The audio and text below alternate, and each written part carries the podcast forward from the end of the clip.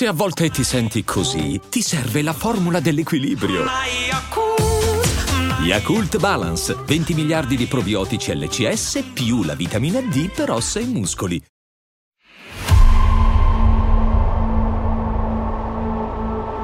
Della storia di sviluppo di Cyberpunk 2077 si è parlato tantissimo negli ultimi tempi, e non per i migliori motivi. L'uscita del gioco dopo oltre 8 anni di sviluppo preceduta da una campagna marketing titanica ha aperto una ferita profonda tra uno degli sviluppatori più amati della storia recente e il suo stesso pubblico. Una svolta, se ci pensiamo, totalmente imprevedibile, soprattutto dopo il successo planetario della saga di The Witcher. Proprio per questo motivo, anche se se ne è già discusso molto, la storia di Cyberpunk 2077 merita di essere raccontata e soprattutto di essere raccontata dal principio. Solo così si può capire fino in fondo come sia stato possibile che uno studio di sviluppo indipendente, che è stato in grado di creare dal niente una saga incredibile, abbia poi tradito così profondamente la fiducia e l'amore dei suoi sostenitori. Per cominciare partiamo dalla parola cyberpunk, la quale racchiude talmente tante influenze e sottogeneri che alle volte può risultare sfuggente, cerchiamo di andare alle sue radici. Il cyberpunk è innanzitutto un genere narrativo e nasce come una critica, una critica al controllo sugli individui che le società oppressive solitamente hanno, e immagina futuri dove proprio gli avanzamenti tecnologici diventano uno strumento di sorveglianza e circoscrizione della libertà del singolo. Scaturisce di fatto da un generale malumore e dai disordini sociali che hanno caratterizzato la seconda metà del Novecento, a partire da quella grande frattura che è stata la guerra nel Vietnam. Infatti, anche se l'origine del termine cyberpunk si fa solitamente risalire ad un racconto omonimo di Bruce Bretke del 1983, le origini del genere sono da rintracciarsi già quasi una ventina d'anni prima, con scrittori come Philip Dick e Bruce Sterling. Per arrivare a una codificazione dell'estetica del cyberpunk di questo genere fortemente pessimistico, dobbiamo andare al 1982, con Blade Runner e il suo immaginario visivo potentissimo. Anche se dobbiamo tenere presente che all'inizio Blade Runner è un grande flop e la fama arriva solo dopo qualche anno. La sua influenza peraltro è straordinaria e è ancora oggi evidente in moltissime opere. E poi c'è un fumetto fondamentale per la codificazione dell'estetica cyberpunk ed è The Long Tomorrow di Dan O'Bannon illustrato da Moebius. I canoni narrativi vengono invece definitivamente cementati dall'opera di William Gibson, soprattutto con il romanzo Neuromante. Ispirato da queste molte influenze, nel 1988 un giovane graphic designer di nome Mike Pondsmith crea e pubblica un gioco di ruolo carta e penna, Cyberpunk The Role Playing Game of the Dark Future. Comincia un po' come una underground hit, ma ad un certo punto la sua fama esplode. È una rilettura del genere che mette in enfasi più la parola punk che la parola cyber da un certo punto di vista e presenta infatti un ambiente caratterizzato da gang dove il giocatore è spinto a compiere atti illegali e dove vige soprattutto la rule of cool. Essere fighi è più importante di qualunque altra cosa. Solo due anni dopo arriverà una versione aggiornata, Cyberpunk 2020, che ne amplifica ulteriormente il successo. Ad oggi Cyberpunk conta oltre 5 milioni di giocatori anche a causa di questa dilagante fama, negli anni Pondsmith riceve diversi interessamenti da studi di sviluppo di videogame che vorrebbero la licenza, ma rispedisce tutte queste richieste al mittente e spiega anche molto bene il motivo. Se in un gioco di ruolo carta e penna la libertà è assoluta, i videogiochi intrinsecamente hanno delle limitazioni. E questo a lui non piace quando viene applicato a Cyberpunk. Poi qualcosa cambia. Un giorno imprecisato del 2012, sua moglie, che è anche general manager dell'azienda di Pondsmith, gli dice di aver ricevuto una chiamata da uno studio di sviluppo di videogame polacco, CD Projekt Red. Sembra proprio che questi sviluppatori conoscano davvero il gioco di ruolo carta e penna. Affermano che li ha accompagnati nel loro percorso di crescita e che è uno dei motivi per cui hanno fondato uno studio di videogame. Inoltre, proprio in quegli anni il loro ultimo gioco, The Witcher 2, sta avendo un grande successo. E quindi succede che Pondsmith si fa convincere e avvia dei discorsi con loro per il trattamento della licenza di Cyberpunk. Ecco, considerato tutto quello che è successo nell'ultimo anno e mezzo, potrebbe essere difficile ricordarsene, ma nel 2012 CD Projekt era vista da molti appassionati di videogame come una vera e propria forza, contrapposta ai grossi publisher come Activision Blizzard, Electronic Arts e Ubisoft. Uno studio fattosi da solo, in una nazione caratterizzata da un'economia non certo fiorente, in grado di comunicare apertamente e onestamente con il proprio pubblico, e soprattutto un'azienda solida, grazie non solo ai successi di The Witcher, ma anche a quelli di GOG.com, un e-commerce da loro fondato che permette ai giocatori a prezzi vantaggiosissimi di godersi alcune glorie del passato. Ed è anche grazie agli introiti di quest'ultimo che CD Projekt può permettersi un modello di sviluppo che diventa sempre più simile a quello di Rockstar, ossia produzioni enormi e distanziate anni una dall'altra. Non per niente, proprio quell'anno quando tutti erano pronti all'annuncio dell'inevitabile terzo capitolo della saga di The Witcher, CD Projekt coglie tutti di sorpresa e svela di essere al lavoro su una trasposizione in videogioco del GDR carta e penna di Mike Pondsmith. Lo fa con un trailer in computer grafica diretto magistralmente, che si chiude con l'ormai ben noto logo, Cyberpunk 2077.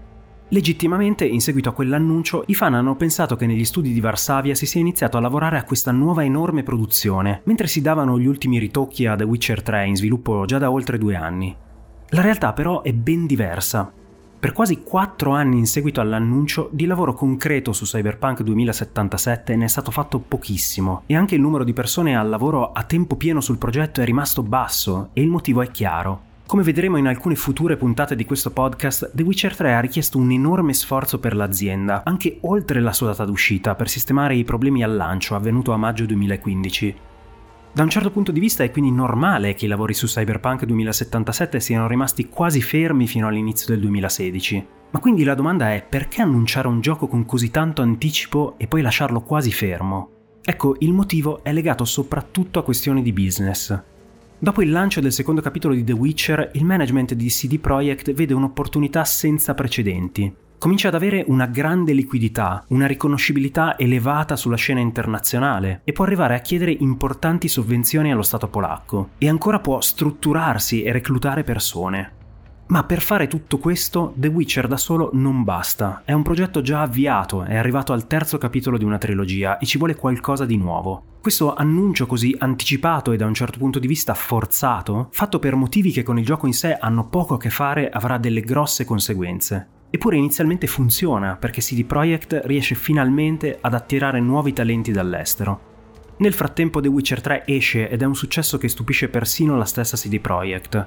Parliamo di quasi 30 milioni di copie e di uno dei giochi più premiati della storia. Lo sviluppatore polacco guadagna una reputazione presso i fan che è senza precedenti. E così nei primi mesi del 2016 l'attenzione dell'azienda si sposta finalmente su Cyberpunk 2077. Ma cosa c'è esattamente fino a quel momento? Beh, come abbiamo detto, ben poco. Ci sono dei concept art, alcuni personaggi sono stati delineati ed è stato fatto un po' di lavoro con Mike Pondsmith per delineare i concetti principali del mondo di gioco e della trama. Mentre si raccolgono e si rianalizzano questi elementi, nasce subito un primo grande problema che riguarda la tecnologia. Basta poco infatti per rendersi conto che gli strumenti e le competenze acquisiti con The Witcher 3 siano quasi del tutto inutili allo sviluppo di Cyberpunk, perché qui parliamo di una prospettiva in prima persona, assolutamente necessaria per rendere sensibile lo schiacciamento del protagonista nei confronti di una gigantesca metropoli del futuro. L'engine proprietario Red Engine 3 è completamente da riassestare per questa nuova sfida e questo richiederà del tempo. Se ci fate caso, questa è una situazione che abbiamo già visto in altre storie di videogame. Approcciarsi allo sviluppo di un gioco e contemporaneamente creare nuove tecnologie per supportarlo porta sempre a ritardi e problemi perché irrimediabilmente alcuni team si troveranno bloccati nei loro progressi. Ma qui se possibile la situazione è ancora più complicata perché si introducono elementi con i quali CD Projekt non ha familiarità. Ci sono le meccaniche shooter, ci sono i veicoli, le folle di persone in spazi piccoli.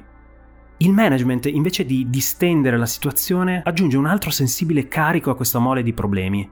Conferma infatti che Cyberpunk 2077 dovrà uscire sulla corrente generazione di console, ossia PlayStation 4 e Xbox One, prima che la successiva arrivi sul mercato. Tradotto in termini più chiari, hanno davanti meno di 4 anni di sviluppo e per fare un confronto The Witcher 3 ne ha avuti 5 abbondanti. Internamente all'azienda questa notizia è un fulmine a ciel sereno e gli sviluppatori a questo punto si rendono conto che tutto quello che è stato pianificato nella lunga fase di concept è sostanzialmente inutile, dato che le correnti console non potrebbero supportarlo e il tempo comunque non basterebbe. E quindi nel 2016, quattro anni dopo l'annuncio, si parte letteralmente da zero. Adam Badowski viene messo a capo del progetto e chiede una rilavorazione completa del game design.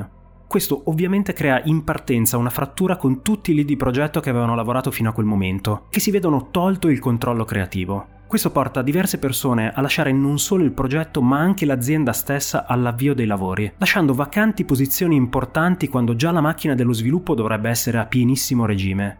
Già perché non dimentichiamocelo ci sono meno di 4 anni per arrivare all'uscita.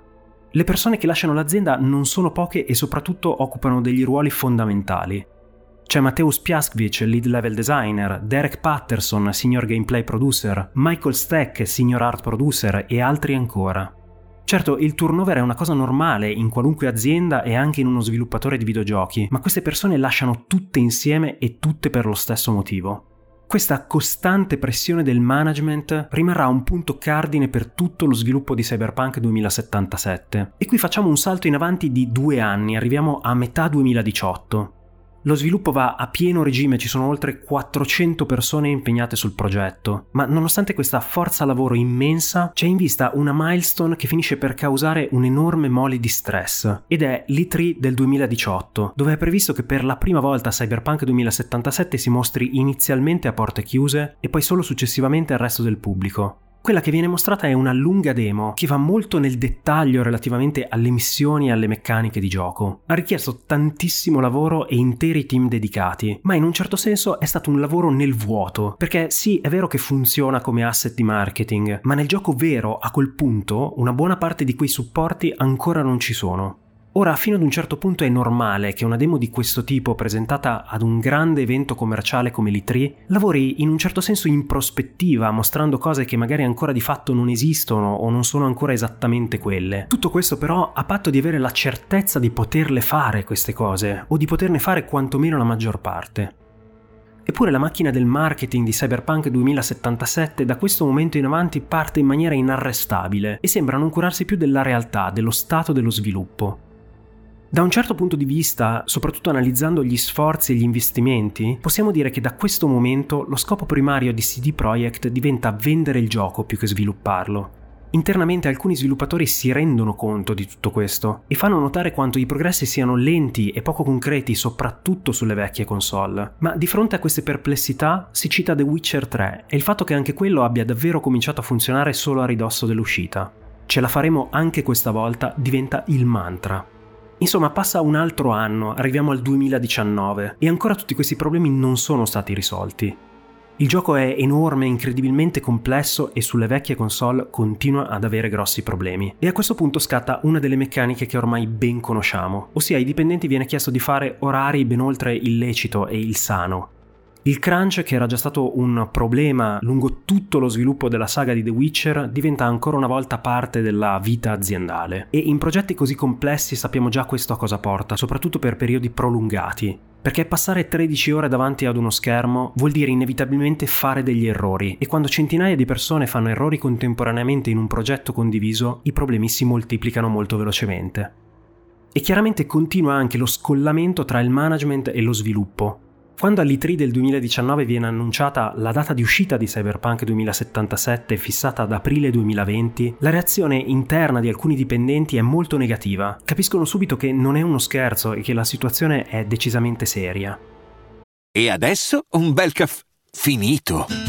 Perché rischiare di rimanere senza caffè quando puoi abbonarti a Caffè Borbone? Prezzi vantaggiosi, costi di spedizione inclusi, tante possibilità di personalizzazione e l'abbonamento lo sospendi quando vuoi. Decidi tu la frequenza, la qualità, scegli tra le cialde e capsule compatibili e crea il tuo mix di gusti e miscele. Mai più senza caffè con l'abbonamento Caffè Borbone. Tutte le info su caffèborbone.com. E qui dobbiamo farci una domanda. Per una compagnia che ha venduto 28 milioni di copie del suo gioco precedente e che ha proventi costanti da un e-commerce di successo, perché insistere su una data così vicina? Perché insistere quando ci sono sviluppatori che internamente continuano a comunicare una profonda incertezza sullo stato del gioco sulla corrente generazione di console? Ecco, e qui dobbiamo tornare al principio, a quella richiesta sin da subito del management relativamente all'uscire su PlayStation 4 e Xbox One. È stata fatta una precisa promessa agli investitori, ossia che il gioco uscirà sulla corrente generazione e poi vedrà una seconda uscita su quella nuova, perché questo in prospettiva può garantire ovviamente guadagni ancora maggiori.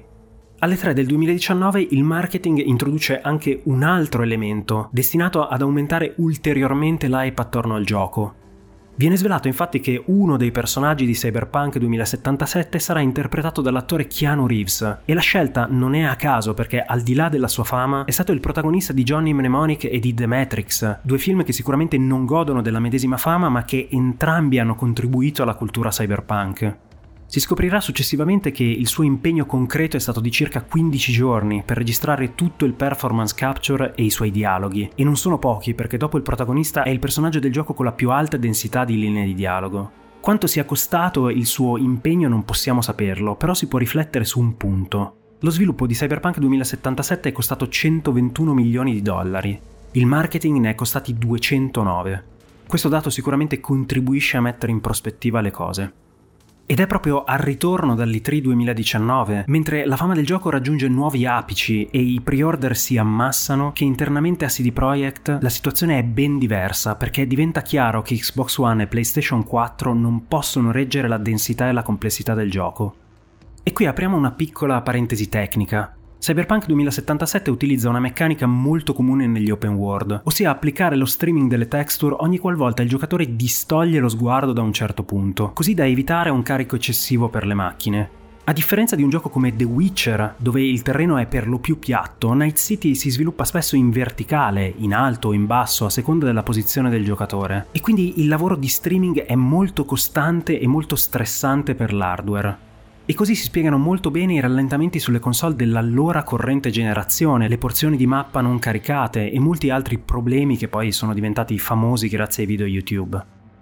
A questo punto internamente alcuni sviluppatori cercano di fare delle proposte per risolvere il problema, tra cui rimandare il gioco e si stima di almeno un anno per sistemare questi problemi, oppure cancellare del tutto le versioni della corrente generazione. Neanche dirlo, la risposta del management è un secco no su tutta la linea. Anzi, la dose viene rincarata. Di trailer in trailer, Cyberpunk 2077 viene inquadrato come un vero nuovo passo evolutivo per i videogiochi di ruolo. Diventa un gioco simbolo, l'apice della corrente generazione e un primo sguardo a quella successiva. Viene detto chiaramente che mostrerà vere novità nel campo del videogioco e del gioco di ruolo. Nel frattempo però il reality check arriva perché a fine 2019 anche il management si rende conto che aprile 2020 non è una data sostenibile e quindi l'uscita viene spostata a settembre 2020. E proprio a questo punto, con lo sviluppo in crisi, entra in gioco l'imprevisto che tutti conosciamo molto bene. Quella del Covid-19 diventa ufficialmente una pandemia e così come tanti altri business, anche l'industria del videogame riceve una forte battuta d'arresto. Questo però per Cyberpunk 2077 è un problema elevato all'ennesima potenza vista la situazione fino a quel momento e non c'è modo di aggirare il problema più importante. I test kit delle console, ossia quelli che gli sviluppatori utilizzano per sviluppare, non possono essere portati a casa per motivi di sicurezza. Questo vuol dire che durante le lunghe fasi di lockdown si lavora quasi solo sulla versione PC. Lo stato delle cose è sempre più critico soprattutto sulla corrente generazione di console. Nei mesi da settembre a novembre 2020 lo stress e l'intensità dei lavori raggiungono l'apice e il management di CD Projekt arriva a imporre settimane da 6 giorni lavorativi. Dall'altro lato la macchina della comunicazione sembra non fermarsi mai, perché il 5 ottobre con grande sorpresa da parte di alcuni dipendenti, tramite il Twitter ufficiale dell'azienda viene annunciata la Gold di Cyberpunk 2077, ossia di fatto la chiusura dei lavori. Eppure internamente gli sviluppatori sanno benissimo che i crash non sono ancora stati risolti, così come centinaia di altri problemi, soprattutto sulle console della corrente generazione. E infatti la data d'uscita viene spostata ancora, questa volta al 10 dicembre. Questi sono giorni veramente difficili da immaginare in CD Projekt. Questo crunch costante che va avanti da mesi, la pressione di conoscere perfettamente qual è lo stato del gioco e soprattutto arrivare a questa data d'uscita con la consapevolezza che ci saranno centinaia di problemi da risolvere con la patch day one.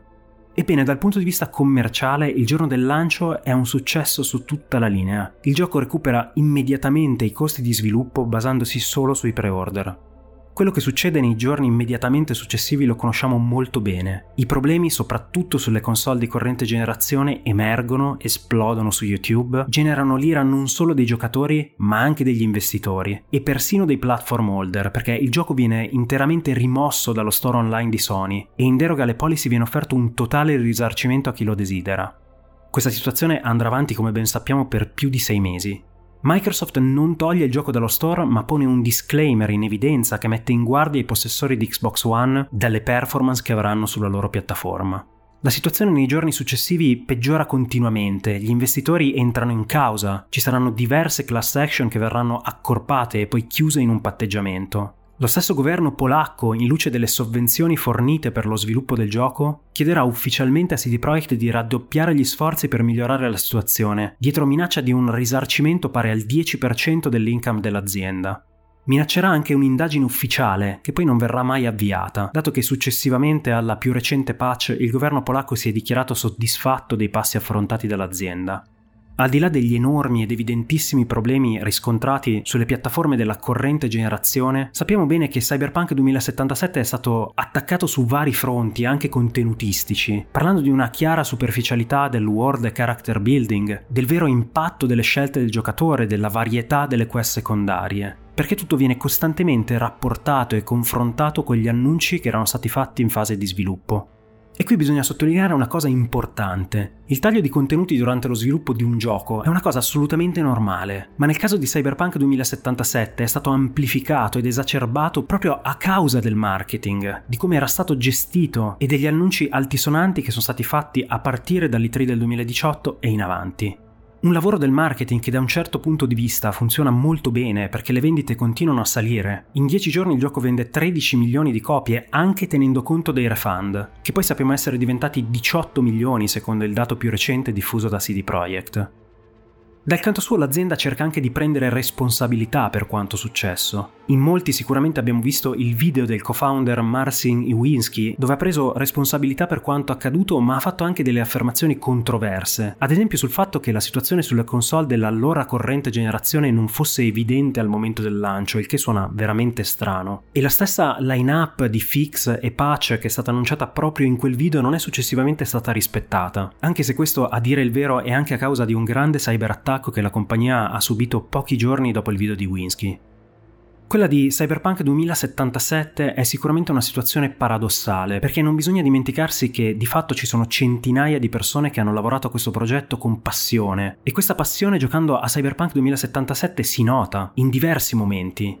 Basta osservare Night City dall'alto o esplorare per la prima volta le Badlands. Si nota nei momenti migliori della storia principale, in alcuni incarichi secondari, nel design dei veicoli, nell'interpretazione degli attori. C'è la straordinaria colonna sonora diretta da Marcin Priblovic, frutto di una ricerca approfondita di generi musicali lontani da quelli che solitamente si associano al cyberpunk. C'è la direzione di diverse quest da parte di Pavel Sasko, che in The Witcher 3 era stato responsabile della famosissima questline secondaria dedicata al barone sanguinario. C'è lo storytelling di Marcin Thomas Marciuka, che ha dei momenti veramente brillanti. Tutto questo per dire che la situazione di Cyberpunk 2077 non ha a che fare con problemi inerenti allo sviluppo in sé per sé, ma è dovuta al fatto che ogni decisione determinante che ha avuto un impatto è stata presa solo ed esclusivamente con un obiettivo finanziario, supportata dalla ferma convinzione che un team che aveva letteralmente fatto magie con The Witcher 3 avrebbe in qualche modo rimesso a posto le cose in tempo per l'uscita o al massimo poco dopo con qualche patch. Una visione, oggi lo possiamo dire con certezza, davvero miope e le cui conseguenze a lungo termine per la reputazione di CD Projekt sono ancora tutte da scoprire. Più di recente, il presidente Adam Kicinski ha ammesso piena responsabilità relativamente all'aver ignorato i chiari segnali che la produzione fosse in crisi in più momenti. La più recente comunicazione ufficiale di CD Projekt ha confermato come il lancio di Cyberpunk 2077 abbia reso necessaria una trasformazione interna dello studio, che viene chiamata Red 2.0, destinata a cambiare il modo in cui i giochi vengono sviluppati e la comunicazione interna viene gestita. E questo è un qualcosa i cui effetti potremo misurare solo negli anni a venire. Se è vero che guardando le cose da un punto di vista puramente finanziario Cyberpunk 2077 può dirsi un enorme successo commerciale, il modello scelto da CD Projekt, ossia occuparsi per anni di una sola grande produzione, deve fare ancora più attenzione al contatto con la community, a dosare l'hype rendendolo un positivo strumento atto a generare interesse attorno a un prodotto e non a creare aspettative irrealistiche, a convincere i suoi stessi sviluppatori che l'infinito numero di ore di lavoro andrà ad accrescere non solo i conti dell'azienda ma anche la loro reputazione e l'apprezzamento che i fan potranno avere in futuro. La storia di Cyberpunk 2077 meritava di essere raccontata fin dall'inizio perché solo così si può avere la piena comprensione di tutto quello che è successo in oltre 8 anni e di come le decisioni determinanti per tutto questo processo siano sempre state guidate dall'intento commerciale. Nella creazione e nella vendita di un videogioco, marketing e sviluppo avranno sempre dei contrasti, perché ciò che viene fatto per fini comunicativi non sempre collima con i fini creativi. Eppure il lavoro di uno sviluppatore è anche questo, è trovare un equilibrio tra queste due realtà, tra questi due elementi, e fare in modo che da questo equilibrio scaturisca il meglio, sia in termini di comunicazione sia in termini di prodotto. Tutto questo purtroppo per Cyberpunk 2077 non è successo e le conseguenze sono state enormi. Ecco perché, anche se conosciutissima, questa storia meritava di essere raccontata sin dall'inizio. Io vi ringrazio come sempre per l'ascolto e vi invito a votare e seguire il podcast se quello che faccio vi sta piacendo. Ringrazio come sempre i miei preziosi supporter su Kofi, dove potete supportare il podcast con una donazione, cliccando sul link in descrizione. Se volete darmi consigli su videogame o saghe che vorreste vedere trattate in futuro, potete trovarmi su Instagram come Storie di Videogame, oppure mandarmi un'email all'indirizzo storie di videogame podcast Alla prossima puntata!